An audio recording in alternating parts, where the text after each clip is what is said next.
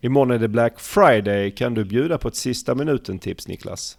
Oh, det är verkligen sista minuten. Jag skulle säga att det man kan göra, eller det man ska tänka på under Black Friday, det är väl egentligen att hålla koll på sina budgetar. Eh, se till så att man allokerar om dem där man faktiskt ser att, att det tar fart, att man får resultat under dagen eller eh, under veckan. Här. Det är nog mitt bästa så, sista minuten-tips. Mm, tack för det. Du, Björn, du som jobbar med SEO, har du någon, eh, något sista minuten-tips för Black Week och SEO? Det vore i så fall att eh, börja optimera i tid. Så eh, det är snart dags att eh, sätta igång att börja optimera inför Black Friday 2021 om ni inte redan har gjort det. En annan sak det är dags för det är att rulla igång dagens avsnitt av Sökpodden. Du lyssnar på Sökpodden. En podcast för dig som gillar Google, SEO och SEM. Sökpodden görs av Pineberry. Varmt välkomna till avsnitt 66 av Sökpodden. Mitt namn är Mikael Wahlgren och idag har jag nöjet att sitta här med Björn Budén. Hallå hallå! Och Niklas Krus. Hallå hallå! Våra tre ämnen för dagen är antitrust-hotet mot Google. Vi ska prata kategorisidor och SEO och så avslutar vi med annonseringsgränserna på Facebook. Hur är läget med er idag? Jo, det är bara bra. Jo tack, det är bra. Det är full fart ska jag säga. Det märks att vi befinner oss i kanske årets viktigaste vecka här. Eh, det är, det är högt tryck, det är mycket data vi får in, det är stora försäljningsvärden. Så det är, det är riktigt roligt, eh, verkligen. Är du nöjd med Black Week hittills? Eh, jo men det skulle jag säga. Eh, det märks tydligt att vi ser en positiv effekt av coronan. Eh, vi, ser, vi läste en studie här innan och man räknade med att ungefär 45% skulle eh, internethandeln öka med. Tittar vi på vår data så skulle jag säga att det spontant är lite högre än 45% till och med. Så att, riktigt, riktigt bra. Riktigt roligt. Mm. Är det en lika intensiv vecka för dig som SEO-are Björn?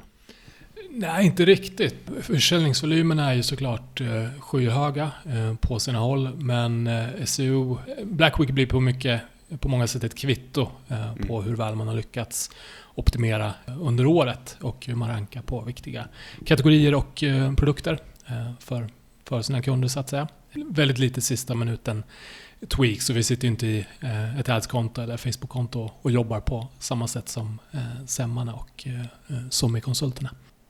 Mm. En annan het potatis inom SEO är ju Amazon. Att de Eh, huruvida de tar, börjar ta plats på riktigt i Serpen i Sverige. Är det någonting vi börjar se Björn? Jag ska säga, jag såg att de rankade etta på Black Friday nu. Va? Nej, jag skojar. Det tror jag inte. ah, hur ser det ut på riktigt Björn? Nej, men de börjar väl komma eh, mer och mer på longtail sökord, men de har ju en lång väg kvar innan de eh, eh blir ett allvarligt hot i Serpen på Google, eh, skulle jag säga. Men eh, ge det tid. Men på något sätt är det skönt också att eh, SEO är långsiktigt även för eh, Amazon. Ja, visst är det så. Vad bra. Med det så är det hög tid att köra igång dagens eh, första ämne. För en dryg månad sedan blev Google stämda med ett stort konkurrensmål i USA. Och i en artikel i The Guardian beskrevs det som det största antitrustmålet under en generation. Och eh, det har jämförts med det stora antitrustmålet som Microsoft fick mot sig 1988. Inte jätteroligt för Google får man säga ändå. Nej, verkligen inte. Eh, det är faktiskt flera lyssnare som har hört av sig och önskat att vi ska just prata om detta ämne och det tycker jag inte är så konstigt för det är spännande och intressant. Och vad är det egentligen som har hänt? I sådana här antitrustmål så handlar det om uh, man på något sätt har skaffat sig uh, konkurrensfördelar på ett, något form av olagligt sätt. Och det som jag tycker är lite, lite extra intressant här är att myndigheterna i USA hade kunnat... Det finns ganska många olika delar inom uh, Alphabet, Googles uh, moderbolag, som man skulle kunna rikta in sig på där de är väldigt stora. Chrome, Android, YouTube. Mm. Det finns ju många saker de skulle kunna välja att försöka eh, göra ett mål mot. Och det är inte första gången vi ser att de eh, ska säga, eh, får ta den här dialogen. EU har ju slagit mot Google Shopping för inte så jättelänge sedan med ganska stora böter. Mm. Ja, Google Shopping är ett annat exempel på där de är väldigt dominanta. Men det som eh, justitiedepartementet i, i, i staterna den här gången har valt att sikta in sig på är just Googles marknadsandel inom sök. Och, eh, och, specifikt att de skyddar då sitt monopol inom sök genom att betala företag som Apple miljarders miljarder för att få vara standardsökmotor och därmed hävdar de då att Google effektivt stänger ute konkurrensen inom sök och skaffar sig en orättvis fördel. Hur, hur reagerar Google på en sån här anklagelse egentligen? Inte helt oväntat så eh, ställer de sig ganska kallsinniga till den. De, de säger att den är, stämningen är djupt bristfällig. De hävdar att användare väljer Google för att de tycker att de har den bästa sökmotorn och inte för att de inte kan hitta andra alternativ. Att eh, Google är bästa sökmotorn håller väl eh, de flesta med om. Men samtidigt får man komma ihåg att när Microsoft uppdaterat eh, Windows eller Internet Explorer och standardsökmotorn där har återställts till Bing så har ju Bing tagit marknadsandelar. Så det spelar helt klart roll vilken sökmotor som är standard i exempelvis en webbläsare. Även om Bing sen sakta men säkert förlorar sin uppgång igen. Ja, och om det inte hade spelat någon roll då hade ju knappast Google betalt 100 miljarder per år till Apple för att vara standardsökmotor på Safari och iPhone. Det är så mycket ändå vi pratar om. Ja, det, är inte en, det finns väl kanske inga helt officiella siffror men det det, det snackas om är att de betalar någonstans mellan 8 till 12 miljarder dollar per år till Apple. Och mm. Som i jämförelse så betalar de 2014 1 miljard dollar så det har ju ökat eh, väldigt mycket de senaste, senaste åren. Det är en väldigt bra deal för Apple. Verkligen. Samtidigt ska vi komma ihåg att mobilanvändandet har ökat extremt mycket. Om vi tittar sen 2014. Så att de har ju fått större valuta för pengarna, då får man se. Mm. Uh, och vi har ju, här i sökborden har vi tidigare spekulerat i flera gånger faktiskt om Apple ska bygga en egen sökmotor. Uh, men ett, ett väldigt tungt, kanske det tyngsta argumentet till varför de aldrig kommer göra det. Även om den här stämningen kanske kan ändra på det. Men innan stämningen så är det så att den här dealen som, som Apple har är fantastiskt bra för dem. För de får då 8-12 miljarder dollar per år för att ha Google som standardsökmotor. Och de har ju i princip inga kostnader för det här. Så mm. det är ju ren vinst. Och om man då jämför med att, att Apple under 2019, de tjänade på sista linjen ungefär 50 miljarder. Så står den här delen för ungefär 20% av deras vinst.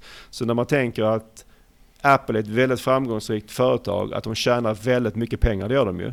Så kanske man inte tänker på att 20% av allt de tjänar av deras vinst kommer från att Google betalar dem för att vara standardsökmotor. Det är ganska makalöst. Verkligen. Man funderar ju vidare liksom, vad, vad är nästa steg? Vad kommer hända nu? Hur kommer det påverka Google om man säger så?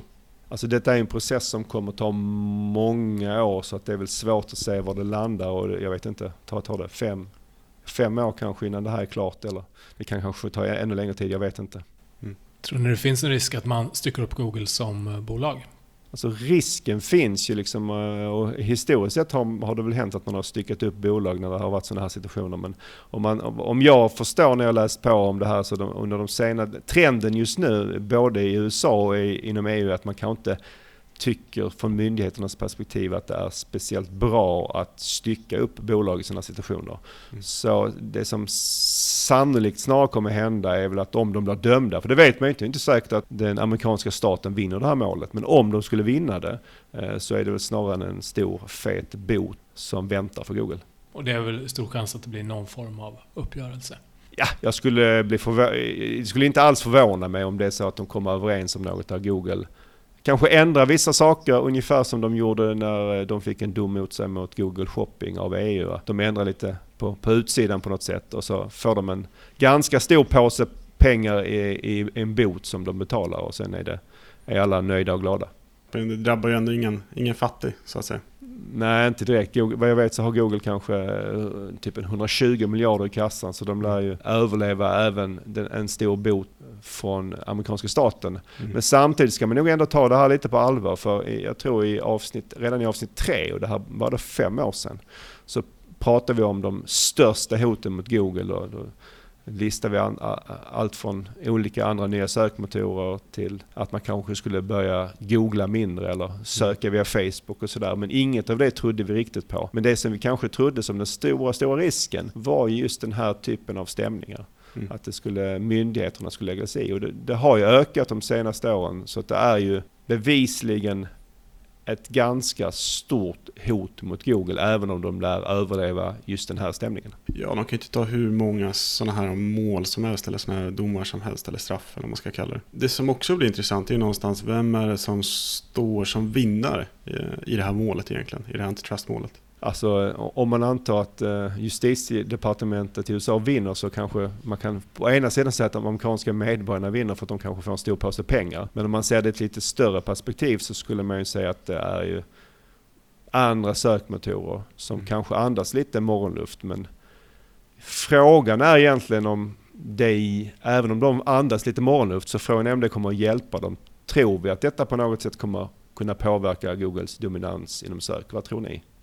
Eh, jag tror eh, de kan absolut påverkas på lång sikt i och med att de har sådana här starka instanser eh, emot sig på båda sidor Atlanten. Det är ju främst på, på lång sikt. Jag tänker EU, jag tänker amerikanska staten. Men på kort sikt tror jag inte det kommer hända något. Utan det är ur ett, ur ett längre perspektiv i så fall. Jag tror lite tvärtom Björn egentligen. Jag ska säga att spontant så tror jag att Google kommer påverkas kort sikt just för att det kan nog bli att Apple till exempel måste använda en annan typ av sökmotor som standard eh, sökmotor eller som den eh, förinställda. Tittar vi på lång sikt så tror jag ändå att om vi då går tillbaka till att Google är, vad vi tycker i alla fall, är den bästa sökmotorn och användarna kommer vilja använda den bästa produkten eller den bästa tjänsten. Eh, jag tror långsiktigt inte att det är någonting som kommer påverka Google men det är svårt att, att säga. Vi tillåts ju bara spekulera, vilket är väldigt roligt i och för sig. Och jag vet inte riktigt vad jag tror. Jag ser poänger i båda era svar. Och från mitt perspektiv så skulle jag eh, tycka det var fantastiskt om det här som kanske är en stämning är väl aldrig egentligen positivt, men om man skulle hitta något positivt i den så är det väl att om det skulle leda till ökad konkurrens. För mm. jag tycker att Google är, det tror vi alla är överens om, att det är en väldigt bra sökmotor. Men de skulle säkerligen bli ännu bättre om de fick ökad konkurrens. Ehm, så vi får väl se vart det här leder oss. En grej man kan se ur ett eh, makroperspektiv också är att eh, PR-mässigt så har ju Google eh, mer emot sig nu än för eh, tio år sedan. Vi får se hur, hur det utvecklas. Eh, de är inte det här helylleföretaget eh, Don't eh, be evil som de var tidigare. Nej, de flesta rubriker man läser om Google i i affärspressen är antingen att de tjänar väldigt mycket pengar, vilket de gör, eller att de har gjort någonting som de håller på att bli stämda för. Det är väl de typ, två typer av rubriker man ser numera. Och det blir ju naturligt när de eh, blir större och eh, större på det sätt de har blivit. Att eh, de, de utmanar på så, så många håll och kanter, så att säga. Så de får fler emot sig. Sen är ju Google ett fantastiskt företag på många sätt som gör mycket bra. Men det jag på något sätt vill få fram är att när en aktör blir så dominant så kan det få negativa konsekvenser för ekosystemet i, i övrigt. Mm. Och med det så lämnar vi antitrust-hotet eh, mot Google för idag och med tanke på att processen kommer hålla på i flera år så får vi säkert anledning att återkomma i ämnet. Nu ska vi prata om en av de viktigaste sidtyperna inom SEO, i alla fall om du är e-handlare, nämligen kategorisidor. Varför är de så viktiga Björn?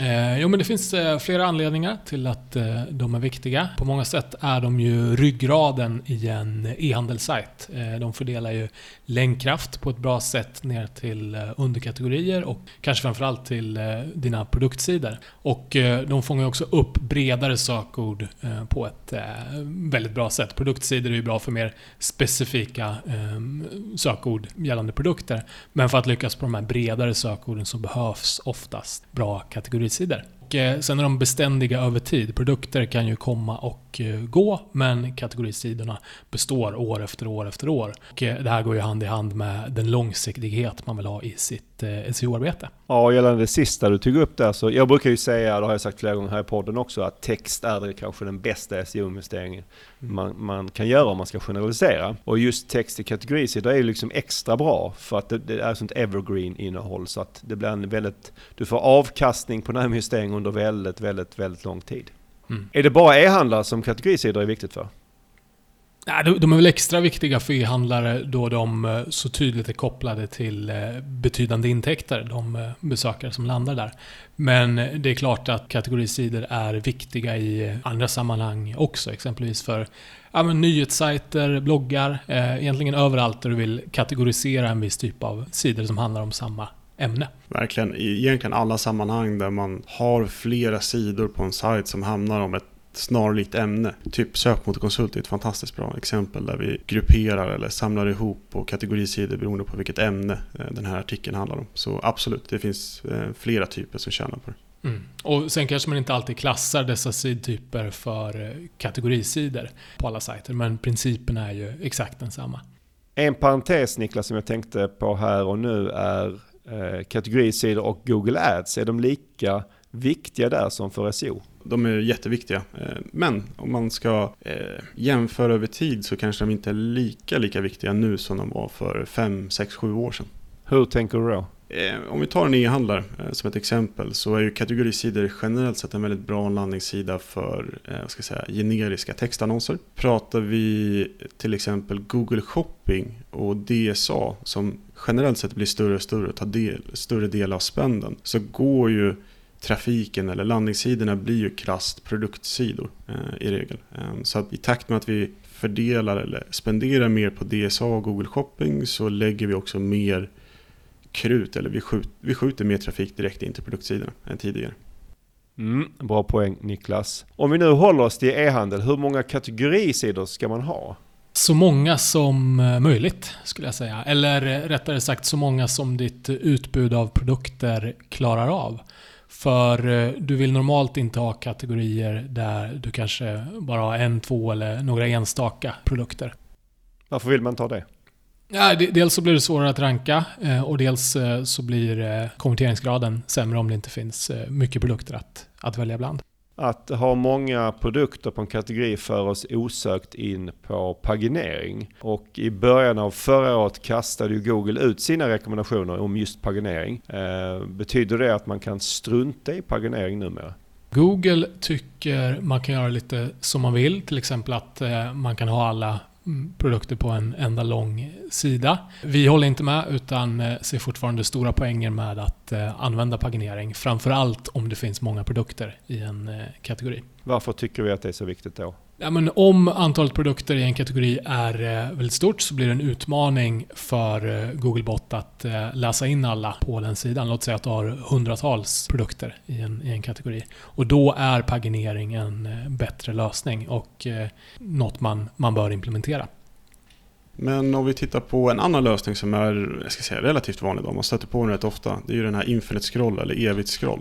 Det går att eh, lösa om man eh, Eh, bygger det på rätt sätt. Eh, ofta ser vi dock eh, problem. Ehm, det man ska tänka på är att Google ser ju de länkar som, som syns på på första page load men inte det som kommer längre ner i scrollen. Sen finns det lösningar för det också. Så det, det går ju att, att bygga så, så att det funkar. Det är lite som du sa inledningsvis Björn, att kategorisidorna är ju ryggraden på en e-handelssajt. Men för att de ska kunna vara ryggraden och fördela länkkraften till produktsidorna på ett bra sätt så måste ju Google hitta länkarna och hittar de inte de länkarna så hittar de inte produktsidorna heller.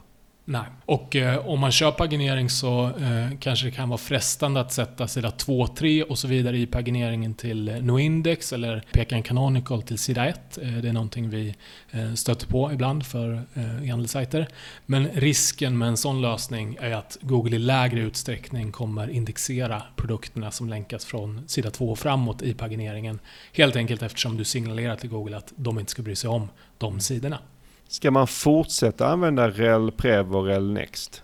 Ur ett SEO-perspektiv så behöver du inte göra det, men däremot finns det stora anledningar att göra det ur ett tillgänglighetsperspektiv. Men det viktiga ur ett eh, SEO-perspektiv är att sida, sida 2, 3 eh, och så vidare får en unik URL-titel och eh, H1 som indikerar vilken sida i pagineringen det är. Och att man bara har brödtexten på sida 1. Och att man länkar såklart till mellan de här sidorna. Vad bra. På tal om brödtext på kategorisidor, hur ska man tänka där? Ja, texten på sidan är ju avgörande för att eh, kunna ranka bra på de eh, sökord som är viktiga för dig. Så eh, den är eh, superviktig, skulle jag säga. Jag tänker på en annan grej där. Hur mycket text ska man egentligen ha i en brödtext på en kategorisida?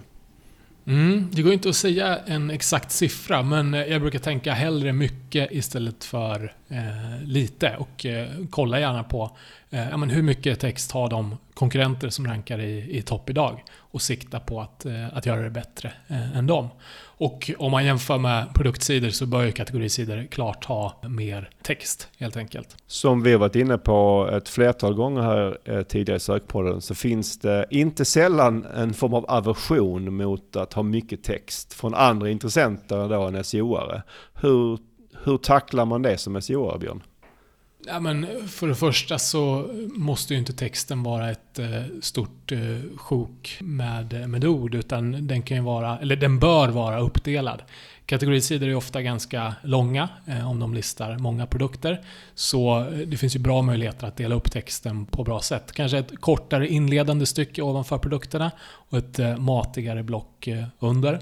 Eller att man har all text eh, högt upp på sidan eh, men eh, döljer den med eh, JavaScript så att man låter användaren klicka fram texten om de vill. Och eh, det finns ju många bra saker att eh, skriva eh, om för användaren och för Google. Jag tror det är där man måste få andra intressenter att förstå. Det är ju för våra användare som vi har den här texten för att de ska hitta till vår sajt från Google där de är och söker på sina frågor, sina problem och vill ha svar. Man får helt enkelt göra sin sökordsanalys för att se vilket beteende som finns och eh, vad ens användare vill veta och sen anpassa den text man skriver utifrån det.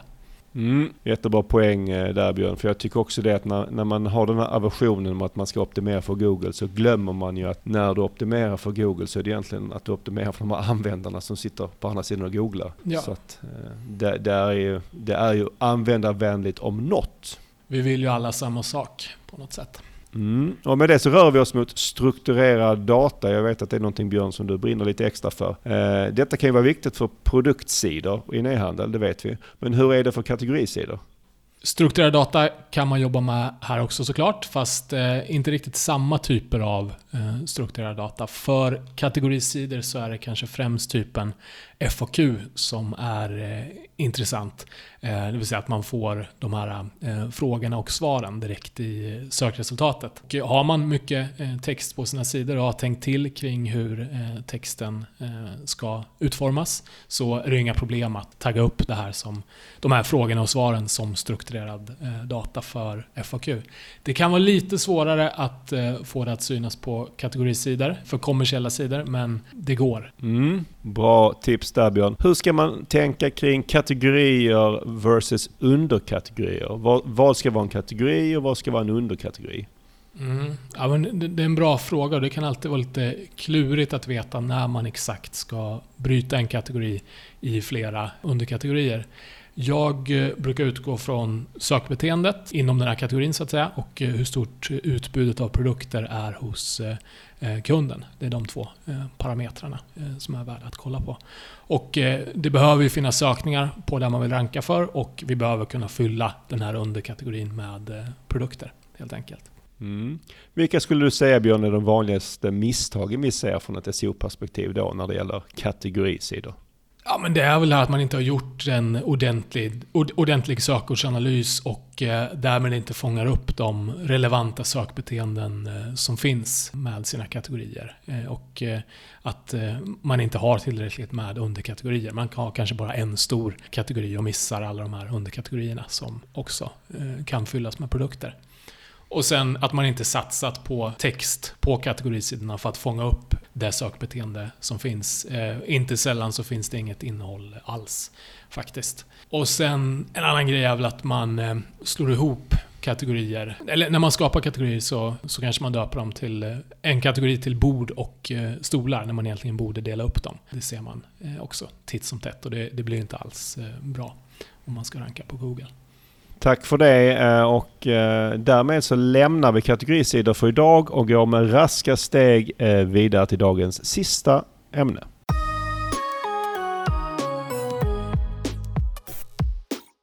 Avslutningsvis ska vi prata om något som vi kort nämnde i förra avsnittet när vi pratade om inlärningsfasen på Facebook, nämligen de nya annonsgränserna på just Facebook. Precis, det är ju en, eh, jag ska säga, det finns säkert flera skäl till, till att börja med varför eh, Facebook inför det här. Men en av de stora anledningarna som de trummar ut är just att de har sett att väldigt många annonsörer lägger en stor del av deras budget på annonser som befinner sig i en inlärningsfas. Tanken med den här förändringen är då att reducera antalet annonser, krasst reducera hur mycket budget varje annonsör lägger på den här inlärningsfasen. Det låter ju omtänksamt att eh, Facebook vill värna om sina annonsörers pengar. Det är, absolut, det låter ju jättebra. Samtidigt så ska vi komma ihåg att det här är ju, om man ska vara lite cyniska, det här är någonting som förhoppningsvis kommer ge annonsörerna bättre resultat, vilket gör att man kommer vilja plöja in ännu mer pengar i den här kanalen, så att Facebook står inte lottlösa här, utan de, eh, det här kommer förmodligen ge dem mer intäkter i längden. Mm, ja, säkerligen så ser väl Facebook det här som någon form av win-win. Eh, hur funkar annonsbegränsningen? För de flesta eh, annonsörer eh, så kommer du max få ha 250 aktiva annonser. Och den här gränsen eh, sätts egentligen beroende på hur mycket man spenderar. Och du ska spendera i svenska mått ganska mycket pengar. Du ska spendera 100 000 dollar per månad egentligen för att du ska komma över det här taket. Men 250 låter ju ändå ganska högt. Hur många är det som du tror kommer slå i taket? Det är både högt och lågt, absolut. Jag ska säga när jag hörde den här nyheten så eh, vart jag inte skraj men såklart man börjar tänka direkt och börja kolla upp direkt vad, hur mycket kommer det att påverka oss. Och vi gick igenom alla våra kunder som vi hanterar och då kunde vi se att eh, 12% lite drygt har för många annonser i deras annonskonton och ytterligare 8% ligger väldigt, väldigt nära eh, den här gränsen. Så att säga att cirka eh, 20%, en femtedel, påverkas på ett eller annat sätt. Hur ser man hur många aktiva annonser man har? Eh, jättebra fråga. Det kan vara lätt att snurra bort sig där. Ska säga. Man kan göra det i Ads Manager direkt. Eh, sen så finns det, de har skapat en ny sida för just Ad Limits. Eh, där man enkelt kan gå in och se på annonskontot hur många som är aktiva. Är det 250 annonser per annonsör eller hur funkar det? Så tolkade jag det från början. Däremot när vi förkovrar oss i den här informationen så ser vi att det är per Facebook-sida här är det lite oklart just nu faktiskt. Är det, eh, eller tolkar Facebook en Facebook-sida att de får 250 annonser och att ett Instagram-konto får ha ytterligare 250 annonser? Det vill säga 500 totalt. Eller kommer man se det här som 250? Ja, det eh, är vi lite kluvna kring just nu ska jag säga. Vad händer då om man eh, skulle överskrida 250 stycken? Också en bra fråga. Eh, jag ska säga att jag vet inte helt säkert. Eh, om vi ska eh, spekulera eller gissa så kan jag tänka mig att man kommer få typ en block på sitt annonskonto. Vilket krasst innebär att man inte kan göra några ändringar förrän man har genomfört en kritisk förändring. Det vill säga att man har reducerat de här annonserna. Så du kan typ inte ändra innehåll eller ändra länk eller UTM-taggning eller vad det nu skulle kunna vara. Så tror jag spontant att de kommer rulla ut det. Det låter ju dumt att bara låta det vara då om man riskerar att bli avstängt så att säga. Det känns som att detta kanske kan vara ett ganska stort jobb för en hel del annonsörer. Jag antar att detta är något man behöver ta tag i direkt efter Black Week om man inte redan har löst det. Absolut. Eller ja, eh, jag ska säga efter alla julkampanjer är det nog dags. I början där, i årsskiftet någonstans så skulle jag definitivt säga att det är i, hög tid att, att se över det här. Och det kommer för många vara ett ganska stort jobb. Så att eh, påbörja det redan eh, så tidigt som möjligt där vid årsskiftet. Mm, jag glömde bort det här med att julkampanjerna kommer nästan direkt efter Black Week. Det är ett minst sagt späckat schema så här i slutet på året och sen dessutom då ska man ta bort massa annonser. Det är, eh, det är en otroligt viktig period för eh, de allra flesta e-handlarna här i slutet på året och jag får, eh, som annonsör ska jag säga att det är nog den absolut roligaste perioden under året också. Mm. Men vi tänker oss att du har hund, eller hundra, hundra är inget problem. Vi tänker oss istället att du har tusen aktiva annonser idag. Ska jag bara ta bort de 750 sämsta? Eller hur, hur tänker jag här?